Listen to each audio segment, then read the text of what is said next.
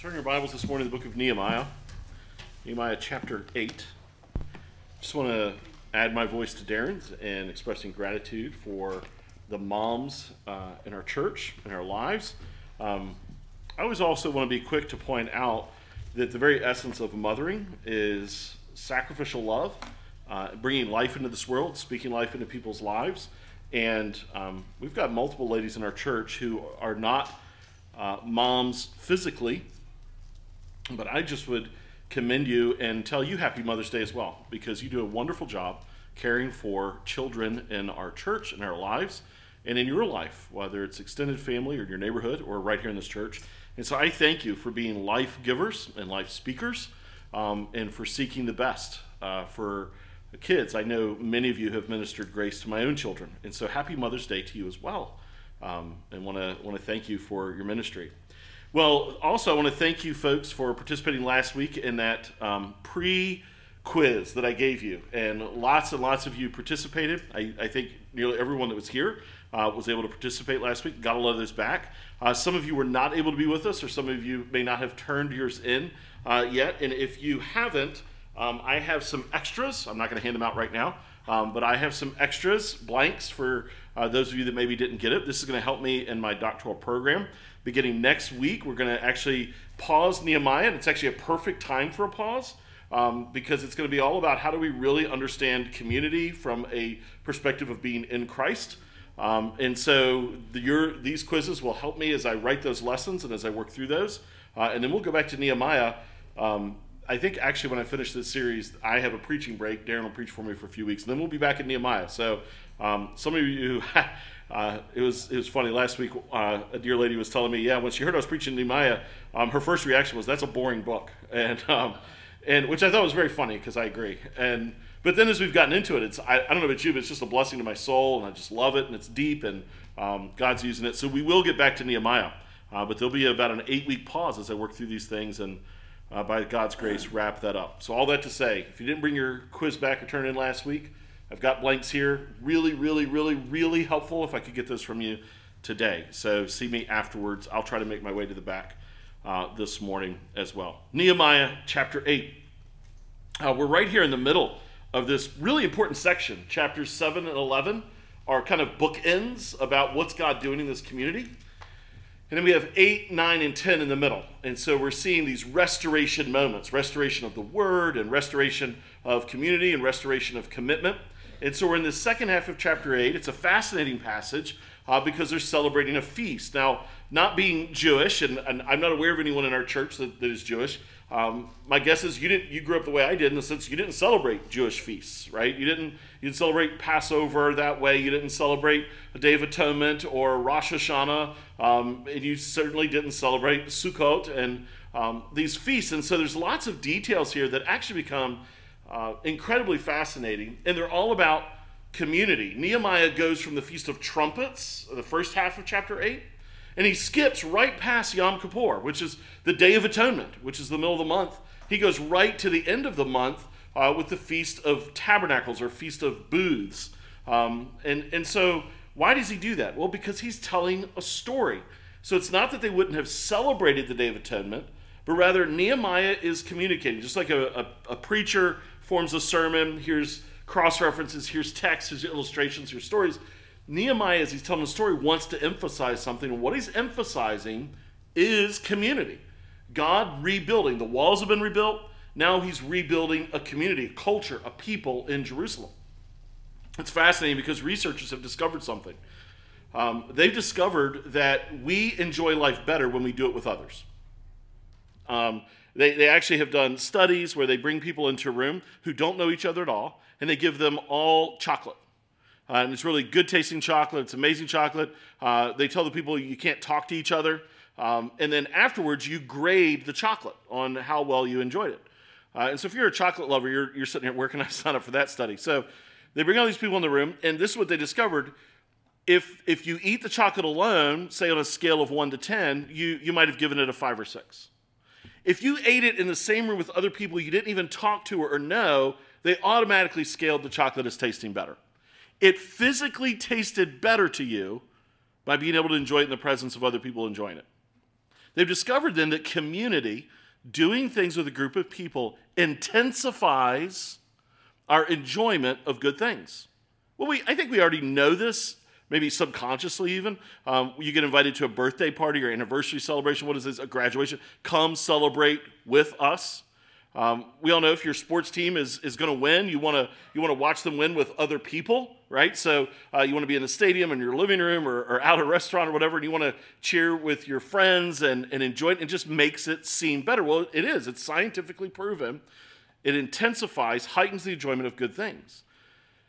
Now, there's the bad side because it also actually intensifies negative experiences when experienced with others. So they would then also bring the same kind of group of people in. They'd give them uh, something that looked like good chocolate, but it was actually bad. And it tasted nasty. It was gross. And um, they didn't enjoy it all. You know, uh, all these people they claim to love dark chocolate. I don't believe you. Um, it's gross. You know, oh, it has antioxidants. Yeah, that's called medicine to help you not have cancer. Great. That's a goodness. That ain't the same as tasting good. You do you, though. That's fine. You do you. So they bring people in, they give them something, doesn't taste great. So whatever it is you don't like that doesn't taste great. Canned asparagus is number one on my list of horrible things. So that that's like I'm telling you, they could use that at Gitmo. You could get people to confess to all kinds of crimes. You know, it's so they it tastes terrible. It was you might grade it on a two. Like this is horrible. If you're with other people also not enjoying it, it tastes worse to you. So now what are we supposed to do? Because, in one sense, it's like I want the good things in life to be even better, do it with others. But I definitely don't want the negatives of life to get any worse. So, am I supposed to go through those alone? Should I just live neutral? I'll be a hermit and instead I'm base level. Nothing's ever too great, nothing's ever too bad. Well, the other thing researchers have discovered, though, is experiencing negative things with others has other incredible benefits. You experience something very positive with other people, it, it forms a little bit of a glue with those other people, creates relational connection. But they've discovered it's passing, it's fleeting, and it's not very strong. You experience something negative with someone else, it creates a much more intense glue relationally. In other words, you go through bad things with other people, it knits your heart to them. It connects you. And there's all kinds of other mental, social, spiritual, and emotional benefits to that, aren't there? Because we all know there's a unique, unique pain when you suffer alone. So the loneliness of suffering makes it worse. And so while you may feel something negatively more intensely because you feel it with others, it actually also protects you, preserves you, and helps you, helps you to rebound quicker from the negative experience. So, research is simply proving what God said. The world wasn't good till he had made a community. Adam alone, he could not declare his creation good. It wasn't until he created Eve. It was his intention for us always to do life in community. And so, whether we see it in family communities, whether we see it in God's covenant people, the nation of Israel, whether we see it modern day in the church, He's always intended for us to do life with others. This is a reflection of the way God created the world, and it's a reflection of the Trinity itself one God, three persons. And so I want you to understand as we head into this last part of chapter 8, this feast of booths that they're going to celebrate, that's all about a community knitting together over rejoicing and shared negative experience. It's all intended to teach us this. When we celebrate God's work in our wilderness, it can knit our hearts to Him and to others. It's amazing. They've even discovered that when you share a negative experience and you you have that relational knitting together, it transcends just that negative experience and you start reaching into one another's lives in much deeper ways. Uh, you know, the truth is, we're all going to go through highs and lows of life. You don't, you don't have to try to create them, you're going to go through them. And the question is if you're going to go through them in a way that God can use to make you love Jesus more and to feel his love more and to know others better, to be loved and to be loved to love them and to be loved by them. If you're going to try to do it in a lone wolf way, which he never designed or, intend, or intended. And so, how can we understand this? Well, let's go ahead and let me read down through Nehemiah chapter 8. I'm going to begin in verse 13. I'm going to read down through the end of the chapter, and then by God's grace, we'll unpack that together this morning. on the second day, and so it appears they start the first day of the feast with the Feast of Trumpets. Uh, they blew the trumpets, everybody comes, they're all gathered around to hear the word. And on the second day of this kind of activity, as they're reading the word, they come to a particular point in, in the text. And so, whether it's in Mosaic writing, whether it's in Leviticus, we're not totally sure where they're at. Nehemiah doesn't think that's important. It's just this is when they hear it. On the second day, the heads of fathers' houses of all the people, with the priests and the Levites, came together to Ezra the scribe in order to study the words of the law. And they found it written in the law that the Lord had commanded by Moses that the people of Israel should dwell in booths during the feast of the seventh month, and that they should proclaim it and publish it in all their towns and in Jerusalem. Go out to the hills and bring branches of olive, wild olive, myrtle, palm, and other leafy trees to make booths, as it is written. So the people went out and brought them and made booths for themselves, each on his roof, and in their courts, and in the courts of the house of God, and in the square at the water gate, and in the square at the gate of Ephraim. And all the assembly of those who had returned from the captivity made booths and lived in the booths. For from the days of Joshua, the son of Nun, to that day, the people of Israel had not done so, and there was very great rejoicing. And day by day, from the first day to the last day, he read from the book of the law of God. They kept the feast seven days, and on the eighth day there was a solemn assembly according to the rule. You might remember you have these three feasts that take place during this month. Um, they are in this, it's the month of Tisri or Tizira. Um, it's the seventh month of the Jewish calendar. They had both a, a lunar calendar and a regular calendar, and so the dates are constantly shifting. It's very different from our kind of calendarization. It marks the end of the agricultural cycle as they're heading into winter. This is the fall feast. And so the seventh month is packed with them. The first was Rosh Hashanah, the Feast of Trumpets. The tenth is Yom Kippur, the Day of Atonement. And then the fifteenth, it began for a whole week, the Feast of Booths or Sukkot. Um, and so, as they're celebrating all of these feasts, the, the Jews are probably not fully realizing the impact of it.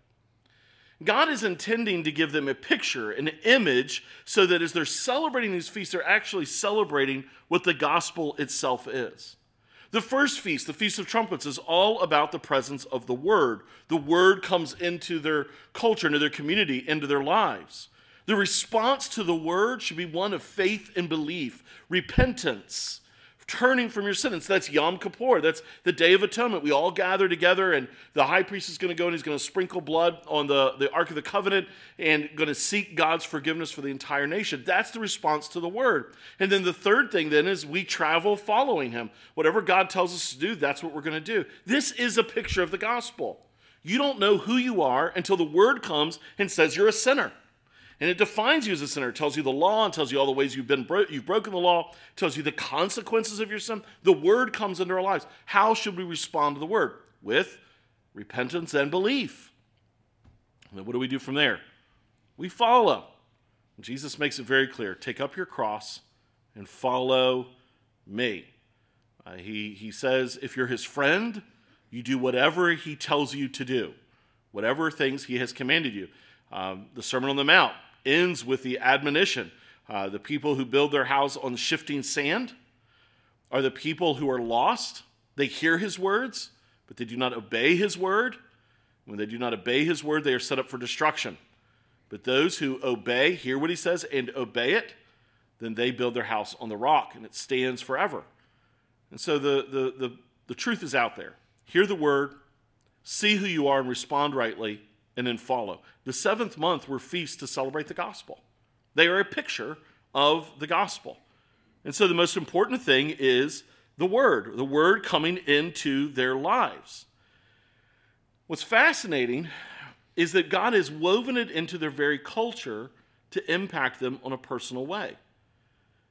And so when we come to this feast of booths, and it's it's fascinating what they would do. They'd go and they'd get all these branches and sticks and they create these little very temporary huts um, outside of their homes, on the in the courtyard, lean-tos up against their house, on the roofs of their house. Um, everybody moves out of their their permanent abode, their permanent structure, to live in this just temporary thing. To celebrate what it was like in the wilderness. When they lived in the wilderness, the wilderness has really uh, some dominant ways we think about it. Their wilderness wanderings for 40 years in the desert, it's a place of great need. They don't know where to go when you're in the wilderness. You don't know what to do. You ever been in a wilderness? You don't know what to do. You don't know what decision to make. You don't know how to function? James 1 tells us if we lack wisdom, we can ask God. Children, children of Israel didn't know where to go, and so what did God do? He gave them a pillar of fire by night and a cloud in the day. You don't know where to go? Follow the, follow the cloud, follow the fire. You need direction? Here you go. You don't have meat? Here's, here's quail. You don't have bread? Here's manna. You don't have water? Here's water from the rock. Wilderness is a place that, first and foremost, has everything to do with our neediness. The wilderness of your life and of my life exposes us. We're not as smart as we think we are, we're not as wise as we wish we were. We can't seem to flourish or to function. We don't know where to go, where to turn. We're having a difficult time just with daily existence. The journey in the wilderness was all about God's need, God's provision, and our need. And so, in this, there's way, some ways that Nehemiah tells the story that we can structure it. And first, you see that it's centered on the word. Verses 13 and 14 again. The second day, the heads of the fathers' houses of all the people with the priests and the Levites came together to Ezra the scribe in order to study the words of the law. They found it written in the law that the Lord had commanded by Moses the people of Israel should dwell in booths during the feast of the seventh month. There are certain things that stick out in our minds. There are certain dates that ring true to us. Um, July 4th, 1776, ratifying of the Declaration of Independence. April 12th, 1861, start of the Civil War. June 6th, 1945, the end of World War II. December 7th, 1941, Pearl Harbor. September 11th, 2001, 9 11. There are certain dates that, as Americans, just stick in our brain. Moments. There are moments like that in your life. There are moments that are blessings that you always look back to. Um, there are moments of terrible things that you realize there's life before that, and now there's life after that. It's forever altering. Uh, Facebook memories helps with this, right? Um, saw a Facebook memory the other day of our family getting pictures together during my wife's cancer journey. Um, my youngest, I was taller than him then. He's grown seven eighths of an inch in the last two months, almost four inches in the last six months. Don't worry, I've started him on a diet of cigarettes and coffee. We're slowing that down. Um, not really. There's moments, though. There's days. There's the day I my dad passed away. There's the day my wife was diagnosed with cancer. There's our wedding day. There's the birth of our three kids. There, there are good days, there are bad days. There are moments in our lives that change us. The wilderness wanderings were to be that kind of moment for Israel. They were to change them, they were to forever alter them. These defining moments in, in the seventh month is all about the word reminding them of what life is and what it's actually all about. Nehemiah emphasizes the role of the word in their celebration of this. They come to this because they're studying the word. Nehemiah wants us to know that they are going to process through their wilderness wanderings because they heard God say, This is what you should do. I'm responding, I'm, so it's not tradition. I'm doing this because the word says I should do it. Now I'm responding to the word, not just my history. I want to know from the word wilderness wanderings matter to God, and how I think about the wilderness of my life matters to God. And so that's why I'm going to obey this. That's what Nehemiah wants ringing in our ears. This is the word is driving us. The word is among them now. You see it even down in verse 18. On day by day, from the first to the last day, he read from the book of the law of God. They kept the feast seven days, and on the eighth day, there was a solemn assembly according to the rule. We're going to follow the word. It, Nehemiah understands this then. Any community of God's people must be founded on the word, centered on the word. God has been very kind to this church in the sense that it is a word centered church. I think you can center church on lots of things. I'm convinced personally it must be a word centered church. It must, God's people must be driven by whatever God's word says. Not what, you know why? Because we're not even we're, we're a tiny church, right? We're but every one of us has our own opinion, our own, our own uh, preferences, our own proclivities, our own stuff. And so, the, what unites, what binds God's people together is we're going to be ruled by the word. And that's what Nehemiah is saying. It starts with the word. Even the celebration of the wilderness is the word. Now, here's what's fascinating about it. We know that the Feast of Booths is looking back to wilderness wanderings, where where was God in the wilderness wanderings? Right with them. He, he literally tabernacled with them, right? They build the tabernacle, and here was God's presence. They could always look wherever their tent was that they lived in. When they came out in the morning, they could look and they could see literally God's presence resting over the tabernacle. His word was among them. The Feast of Booths and our wilderness wanderings always points us back to our desperate need of the word, the presence of God. Now, I, don't, I think any of us that have been through wilderness, which is literally every one of us, you have realized your desperate need of God in the middle of it. If you know and love Jesus, you're a believer, and you've been in one of these wilderness moments, deep, profound, personal need. I don't know how I'm going to function today. You have realized your need for the word, haven't you? Maybe you're even like me, right? So I, by God's grace, I've spent more time in classrooms and books studying the Word.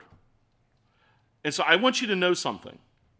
You will never get to a point in your life as a result of time, age, or study that in your wilderness moments you won't hit days where you, you sit there and stare at the Bible and you're like, I don't even know what to read. I know I should read something. I don't know what I read, what to read. This is a moment of need. Now, I share that with you because I want you to know in that wilderness moment, the deserts of your life, when you don't know what to re- read, but you just have this deep sense you need God, that's not spiritual immaturity. That's life. And it's hard. And so every day as they walked out, not living in a home, back of the desert, scrub they're not planting crops, they're going out to gather manna, or they don't eat that day. They can't even plan very far for the future. That's what the wilderness is like, isn't it? Right? Like, I'm a planner by nature. You want to drive me nuts? Put me in a situation where there's nothing to plan at all. I'm not an organizer by nature. I married one of those. But I do like to know what's coming. Like every day I get to gather manna, I don't even get to say, let's work twice as hard today so we can take tomorrow off. Because if I do that, it's all rotten in the morning. The wilderness puts you in a place of daily need, doesn't it? It's frustrating that way, isn't it? But you know what you need most? What you realize you need most in the wilderness? Is God. And that's what's going on here. And so, Nehemiah, the Feast of Booths, he's centering on the word, and it's a right reflection of what the original wilderness wandering was like. The second thing he emphasizes, excuse me, is the community comes out. And you see it in verses 15 and 16 and that they should proclaim it and publish it in all their towns and in Jerusalem. Go out to the hills, bring branches of olive, wild olive, myrtle, palm, and other leafy trees to make booths, as it is written. So the people went out and brought them and made booths for themselves, each on his roof and in their courts. Now listen to how extensive this is. And in their courts, and in the courts of the house of God, and in the square at the water gate, and in the square at the gate of Ephraim. Literally, this is like a tent city. It's amazing how many people are involved in this. In the origin of the Feast of Booths in the wilderness, nobody had a permanent home. They all lived in tents for 40 years. Now, I think that's fascinating because um, there are people in our church, and there's been people in my life who love to camp. Great. I think you're crazy, but that's fun. It's fun for a night. I don't like smelling like off and and I definitely don't like getting bit by bugs. I like it comfortable. That's fine. For me, the best idea of camping is making a reservation at a hotel. But I'm not knocking you. Enjoy it. But I do. I have noticed this. I, I grew up. My my grandmother and grandfather loved camping. Um, they had a fifth wheel parked on the side of a mountain in West Virginia. And over the years, the decades that they owned this piece of property, uh, my grandmother was on mission to make this as comfortable as possible. So they built a gazebo. Um, we, we, we, we had a permanent fire pit. Uh, they had the trailer there, had AC with it. And my grandmother started doing this. Um, Her sons and her grandchildren may or may not have resented her for this moment. Um, but she always liked to be the last one to leave. She, she said it's because it was just such a peaceful place for us. We'd all pull up the hill in our cars. I remember this vividly as a child. And we'd wait for grandma um, to, to make her way to us. She said she needed that last few moments. Well, you're not going to argue with grandma. Good. It was years later we found out what she was doing. She had secreted a bag of grass seed with her. And she would walk around and throw grass seed everywhere because she wanted it to have grass. Well, all of a sudden, they would leave their home in, in Maryland to drive to the campground, and you had to cut grass and you had to. It was like a second homestead. She wanted her camping to be like living. It's called glamping, right? Glamorous camping. If you go through different uh, campgrounds, you'll see that certain people, certain people camp, right? But even people who camp, they like it to be comfortable. I'm not faulting you. Um, but they want to sleep on an air mattress. They want an AC. They want a nice fan. They want it convenient. They, they fix it. And that's actually part of the, what they enjoy about it is the creative overcoming problems, making it comfortable. Can you imagine you're going to live in a tent for 40 years? Now, when you think about the wilderness wanderings, my gut is many of you think that the children of Israel were walking around the wilderness every day. That's actually not what it was like. They actually spent years in specific locations. You can actually make the argument that they spent 30 plus of those years in one spot. But they didn't build homes there, they just lived in tents. Now, look, if I knew I was going to be in one spot for the next 40 years, I'm going to build a little something more permanent than a tent, aren't I? So would you. They didn't. Because they knew from God this was not their permanent place. They were just passing through.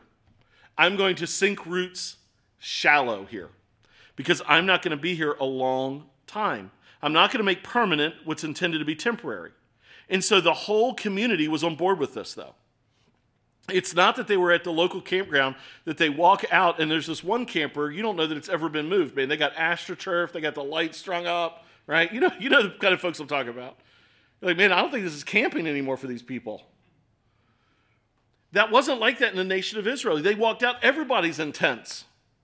Everybody's in a spot where they could literally pull up the stakes, wrap it all up, and move at a moment's notice because they never knew when God was going to move them. Can I just say that's one of the frustrating things about living in the wilderness of your own life, isn't it?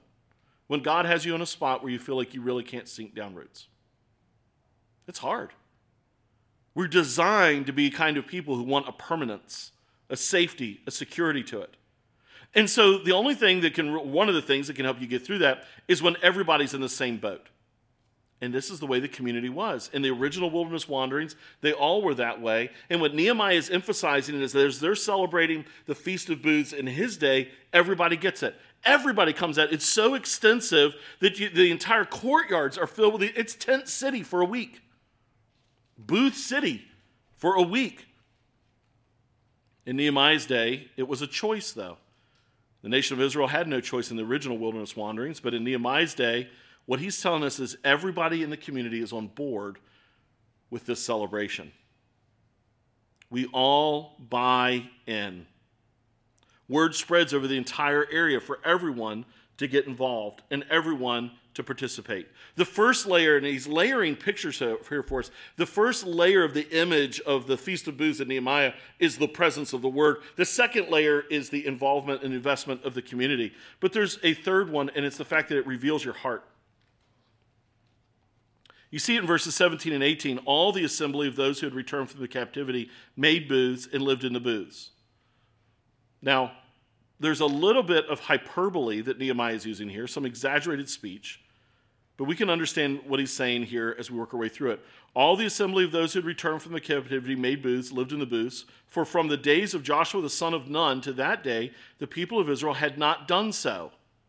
There was very great rejoicing. We're something like 70 years removed uh, from the original returners, probably 50 years or so, 40 to 50 years of Ezra. We're 500 years removed from Joshua coming into the promised land. And so, when Nehemiah is saying that this feast had not been celebrated since Joshua, that's actually not what he's saying. We actually know he can't mean that because in Ezra 3 4, guess what they celebrated? The Feast of Booths. But Joshua is telling us how they celebrated it. It had not been celebrated since Joshua. And that's a fascinating moment because when they celebrated it with Joshua, they had just spent 40 years living in the wilderness. Think about can you imagine them celebrating the Feast of Booths in the wilderness? Let, let me move out of my tent into this ramshackle collection of sticks for a week to remind myself that I'm on this wilderness journey. It's kind of a funny thing. A little bit like, God, what are we doing here? But can you imagine when Joshua leads them in and they conquer Jericho? They conquer cities. And when they conquer cities and they defeat them, they move into the homes. And what he's saying is when the people did that and they celebrated the Feast of Booths in the seventh month, it was like for the first time they got it. The journey's over. The, the wilderness wanderings have come to an end. And actually, when you zoom out even bigger, right, the Feast of Booths is like a seventh month picture of the gospel. When you zoom out of the nation of Israel, you actually see the normal spiritual course for every person. You have the Exodus where you are delivered from your sin. You have a wilderness wandering where you are following Christ on a daily basis. And one day you'll come home to the promised land. It's a journey towards glory. And you know what? In Joshua's day, they got it for the first time. That's what this is about. That was temporary, now it's permanent. There was a joy, a delight, there was a fun in them to celebrate it. There was a recognition of what this really was. And what Nehemiah is saying is in their day, they finally got it. They realized what this is like. We were in Exodus in Babylon, and we have come out and we have journeyed, and now we're home again. And they're like, oh, I'm mind blown. We are celebrating how it is that God makes us sufficient in the midst of our neediness. How God is our protection and how He's our provision and how we don't have things to eat and He meets our needs and we don't have water to drink and He makes water come from the rock and, and we don't know where He's at, but now His presence is among us. Oh, this is amazing. Let's all get on board and celebrate it. I don't know if you've ever been away from or out of the country. Um, longest I've been out of the country is about two weeks when I went to uh, China and Hong Kong and and I had some wonderful experiences. Um, I could not wait to get home and put my feet on American soil again. It was a great moment. That, that is nothing compared to soldiers that go away or others that are gone away for long periods of time. And what is it you're really looking forward to? What is it you can't wait for? But there's something about coming home. And there's something, frankly, about being away that makes you appreciate home. And so for them to be home, for them to be in Jerusalem and realize, oh, this is a celebration to remind ourselves of what it was like when God has cared for us all that time. And they're into it. What Nehemiah is saying is no one had celebrated this way. They hadn't got it. Well, what's changed from Nehemiah to Ezra? When in Ezra's day, when they celebrated, they've already rebuilt the temple. What's changed is they're sitting here and they're surrounded by the walls of Jerusalem, and it feels permanent. It feels like I've arrived. The Feast of Booths, then, is a reminder to these folks that God has done a great work in us and God has done a great work among us. It builds deep connection with one another. They see the connection between the wilderness of the forefathers and their own wilderness. It is imperative for us as believers to see the connection between the Word in your life and my life. I actually hope in this moment there's parts of the sermon that have begun to ring in your life of the wilderness of your lives. But I'm actually also hopeful that as I've walked through this, you've been thinking, yeah, but we don't have Feast of Booths. I'm not Jewish, Steve. I didn't grow up with that. How is there a connection between this and the wilderness of my life? How is there connection between this and the sorrows that I experience? How is there connection between this and those confusing moments when I don't know what to do? How is there connection between this and where I desperately need God's wisdom? How is there connection between this and when I open the word and I'm so hungry for God and I'm not even sure where to read? How is there connection? How can you help me connect children of Israel, Nehemiah Feast of Booths, and me in 2023? Well, that's a tall order. It has nothing to do with you. Let's pray and we're gone. No. There's actually some amazing connections because even while it was an image that was pointing to the past, there's a glorious image of the future. What if I told you that just like the Jews in the wilderness wanderings are pointing ahead to Nehemiah about 800 years later from its inception, they are both pointing to a glorious future that we will experience. Let me, let me maybe present it this way. Have you ever wondered why they brought out palm branches and threw them down on Palm Sunday? Uh, this is one of those moments, like, I'm just curious. Does anybody here know why they did that? I'm not going to call it. Like, working on my doctorate, found out this week. Funny, that's part of the reason I love to study the Bible. You're always like, oh, there's new things. There was one feast where they used palm branches. Hint, it's the Feast of Booths. So that's weird, right? Because in the fall, they have the Feast of Booths. But we all know Jesus' triumphal entry when, he, when he's riding in on this donkey and they're throwing down palm branches and they're saying, Hosanna, the king is. That's in the spring. So what's the connection? Palm branches had become for the children of Israel always a symbol of victory and peace. Now, now we're like, oh, okay. I, I, Oh, so they're in the wilderness for 40 years and they finally come into the promised land, and Leviticus commanded them in 2340 to wave palm branches. It's a way of saying peace has arrived. Now, again, we're like, well, where's that connection? If you're going through the desert, what are you looking for? An oasis. Guess what grows at oases? Palms. Waving palm branches was a way of saying, the journey's over, we've run, we've come home. If you were in a large baggage train that was moving through the wilderness and you've got scouts ahead looking for something water, rest, shade, protection and when you think desert, don't think saguaro cacti and, and total scrub, but do think scrubland with lack of clean water, only brackish water sitting in the ground, lack of animals to nourish you, and no real place to, to grow crops because it was rocky soil and it just was terrible. And so, very dry land. And if you had scouts coming back, what would they bring with them? Well, think about when they scouted the promised land. What did they bring back with them? Grapes and fruits to say it's true. So you don't just believe our stories. Well, guess what the scouts would come back with coming back to a baggage train? Palm fronds. We found an oasis, and you would believe them, wouldn't you? So they were told at the Feast of Booths by God's command to wave palm fronds and palm branches as a way of shouting, listen now, the journey's over, victory has arrived. It's an amazing, beautiful moment. So when Jesus shows up, it had become etched in their psyche. It was a symbol of victory. If uh, in the Olympics uh, back in the day, they would make olive wreaths, right? And they'd wear a symbol of victory. We give gold medals now, a symbol of victory. Um, we, we, we make the V sign, victory sign, right? Or they may even say a peace symbol. Uh, you remember the, you know the modern day peace symbol? Uh, line down the middle, lines go up next to it. And people have said, where did this come from? I don't know this is. And uh, it's from witches. No, it's not. Um, it was from a guy in Britain in the mid 50s. It's a semaphore signal. So, guys with the flags, hold them down to the side, hold it up in the middle, and it stands for the letters D and N nuclear disarmament. That's where the peace symbol comes from. It's a way of saying there's no threat of imminent death. That's what palm branches were to them.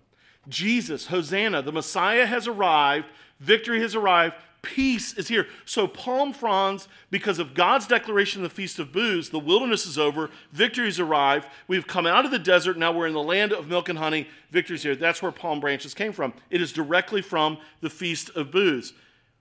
What if that points forward? And one day, John the Revelator says this After this I looked, and behold, a great multitude that no one could number from every nation, from all the tribes and peoples and languages, standing before the throne and before the Lamb, clothed in white robes, with palm branches in their hands, and crying out with a loud voice Salvation belongs to our God, who sits on the throne and to the Lamb. And all the angels were standing around the throne and around the elders and the four living creatures, and they fell on their faces before the throne and worshiped God, saying, Amen. Blessing and glory and wisdom and thanksgiving and honor and power and might be to our God forever and ever. Amen. The Feast of Booths we'll get to celebrate one day in heaven. as we come to our permanent home. And it's all there, right? The Word is now among us, the Lamb is here, the victory has been achieved. I mean, it's so comical to me almost to realize at times what things are in heaven and which things aren't in heaven. There's going to be palm branches. I think I don't know who's handing them out. Here's a palm branch, here's a palm branch, here's a palm branch. I don't know, but I know that in that moment we will say our wilderness is over. Peace and victory have come. There will be a joy and exuberance in us, shouting, Amen, blessing and glory and wisdom and thanksgiving and honor and power and might be to God forever and ever. Amen. And so the word is there. The community is gathered of people of every tribe, tongue, and nation. I love that. We get to be with everybody who believes. Finally, there's no one there who is the enemy. We are safe and we are secure and we are home. And so, and so we have the word and we have community, and our hearts are just put on full display because God has made fit so the only ones there are true believers. And so we have these future pictures. So we have these overlapping images of the Feast of Booths, and we have this future picture Israel's exodus, the wilderness, and the promised land point ahead to the spiritual reality of every person. It's so clear that in Nehemiah's day, the, the community restoration was happening because they were able to connect their current life with God's big plan. One of the jobs of a pastor or a discipler, a counselor, a teacher is to help people find the connection between their life right now and God's big overarching redemptive story. Where am I at in the story? It's obvious that in Nehemiah's day, when the community were able to do that, there was a massive response. Just an unbelievable wholesale buy into this so that every courtyard is filled with all these, these dumb little huts. And so I come back to that question again does this really relate to our lives, though? How can we build the connection, us non Jewish Christians, thousand years later, how, how is that connection made? Well, I think we can actually go back to those three things the word, community, and heart. And, and I think, first of all, the word is among us. I would actually say this all those, the Feast of Booths and Nehemiah and Israel's actual experience in the wilderness, they were pictures of our existence spiritually, of the existence of every person in this room. And it was, it was profound that the Word had to be there. Well, what does Jesus say to us? The Word became flesh and dwelt among us. We have seen his glory, glories of the only Son from the Father, full of grace and truth. Or in Hebrews, he says this way For this is the covenant that I will make with the house of Israel after those days, declares the Lord. I will put my laws into their minds and write them on their hearts. I will be their God, and they shall be my people. The word is in you like it has never, ever been in people before.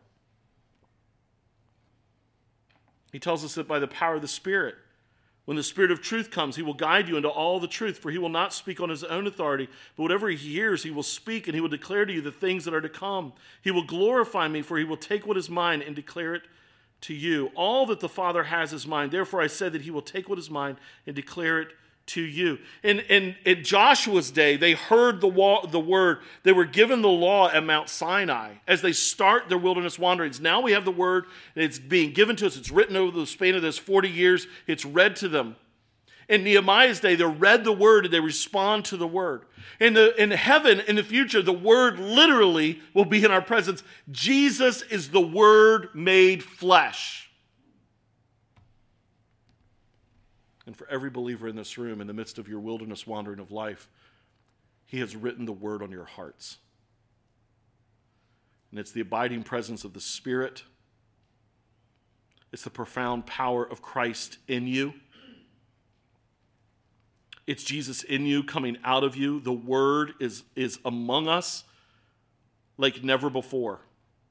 The very sad reality is all of this energy of Nehemiah 8 dissipates by the end of the book. all the excitement, this fervor, this amazing response to the word, in just a few chapters, it's gone away like the wind. And it points the need to a community that the word is more permanent in their lives than just something they hear. Can I tell you that that is why God has designed it in the church now? He writes the word on your hearts. It's not just something that comes and goes, there's a permanence to it. It changes people because Christ is now in them. The word is among us. Well, it's not just the, the word is among us, but the community is here.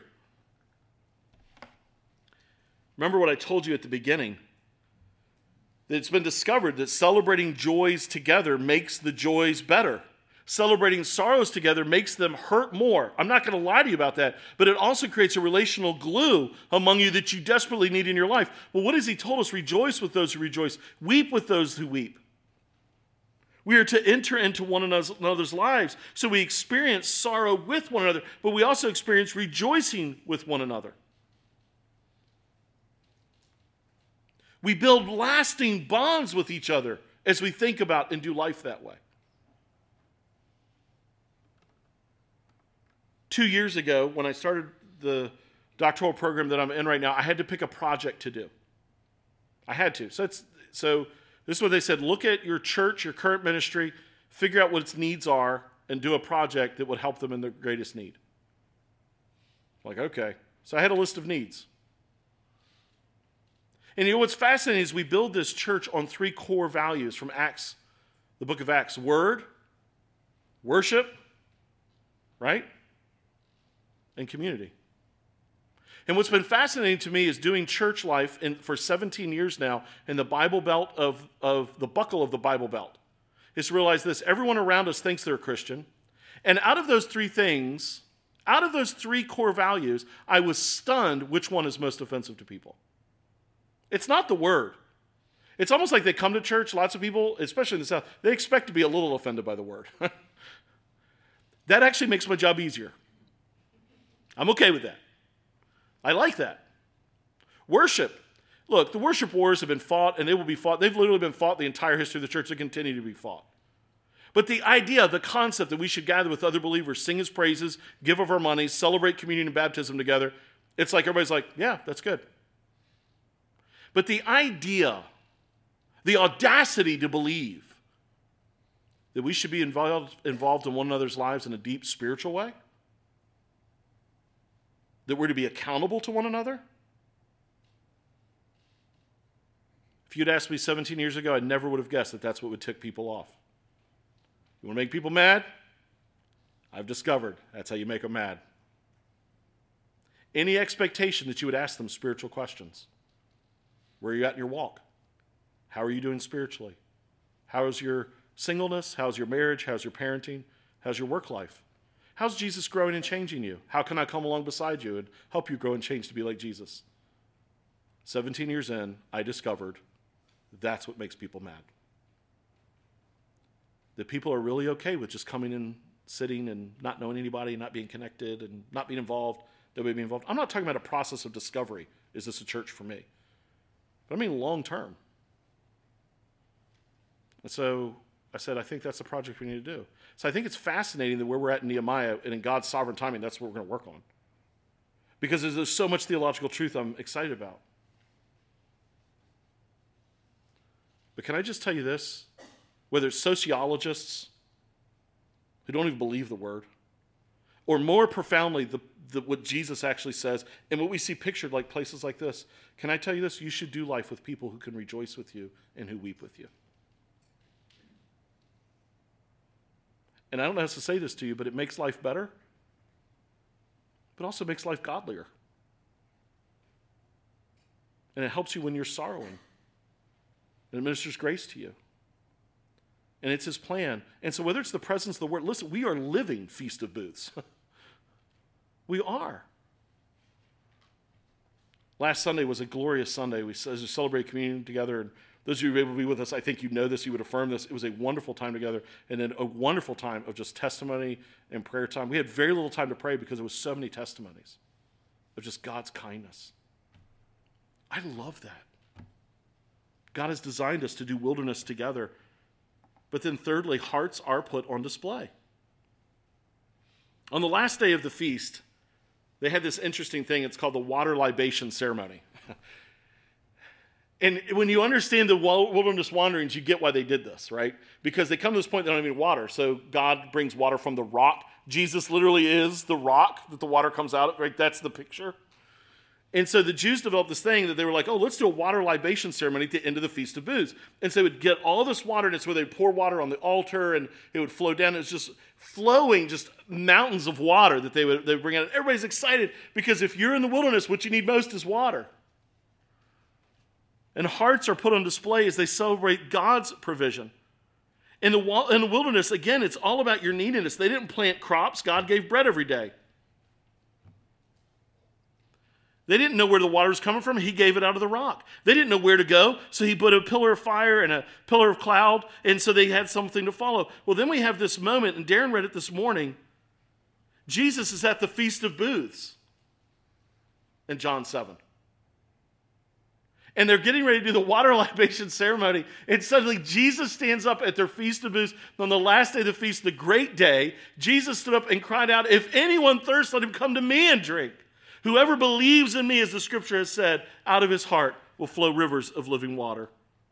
The Feast of Booths is designed to give a physical picture to the spiritual reality of every Christian everywhere. We are in the wilderness of life, but we are led by the Word. We are in the wilderness, but we are headed home. We are in the wilderness, but not alone. We are with others. We are in the wilderness, hungry and thirsty, yet we are fed by God. We are in the wilderness because God is with us and He's surrounded with other people who are with us. And so we are never, we're in a whole tent city of wanderers. Welcome, wanderers. I'm so glad you're here with us this morning. We're journeying together. How has God met you in your wilderness journey? How has He met you with direction from His Word, with sustenance in your walk, with the quenching love, and love of Christ? Um, it's funny. I'm gonna tease. I'm tease my wife a little bit this morning. Um, she was into gotten a succulents over the last couple years, and she has killed some succulents. Like like they we have seen much succulent death at our home. And, and it was funny because she she loves them, so I've bought them some. You know, those those have passed away and they've gone on, right? Um, and others and succulents are basically desert plants. That's what they are. So she just bought some succulents about two months ago, and I said, "Look, if these don't make it, we're getting fake." Right? So she has them in our in our in our bedroom on the windowsill. Sun comes in, and she's been taking care of them. And they're desert plants. And one of them has done something that's astoundingly rare. It grew this like vine coming out of the top of it. Man, I, I mean, is this thing like 18 inches long now or something like that? It's amazing. So like, and then it developed all these buds on it. I'm like, what have we got going on? She was like so excited every day. She's like, did you see this? And I mean, this thing is unbelievable. I, um, my one son, I, I remember he was called the Tower of Doom or whatever. And I'm, I'm like, I'm like, it's like the Tower of Hope. It's amazing. Yesterday morning, I was trying to sleep in a little bit. Maybe on Friday morning. And all of a sudden, my, my wife wakes me up. Did you see it? It bloomed. And if you do research on this plant, it tells you this is exceedingly rare. The only time a plant in the desert blooms like this, this plant, is when it's really happy and is flourishing. My wife has been redeemed in her succulent care. She's like an expert now. I can't tease her anymore about it. It's amazing. This morning, before I came, there's two blooms on it. It's like, what is this thing doing? I just want you to know in your wilderness wandering, sometimes flourishing is just putting one foot in front of the other. Sometimes flourishing is just being able to come and be with us. And I'm so glad you're here. And sometimes flourishing is God has something bloom out of your life, even in a desert place. And so it's amazing because even in the wilderness, we can be happy and safe and secure because His Word is with us. He feeds our hungry souls, and because we do it together. So we may not be Jews who can build little booths outside and celebrate Sukkot. but we can actually celebrate Sukkot as we do life together. And I just want you to know it's good to wander in this wilderness with you folks. Every one of you. Every one of you. Some of you I've known very short. Some of you I know very little. Some of you I've known 17 years. It's good to wander with you because we wander together with Christ. Father, I ask that you would continue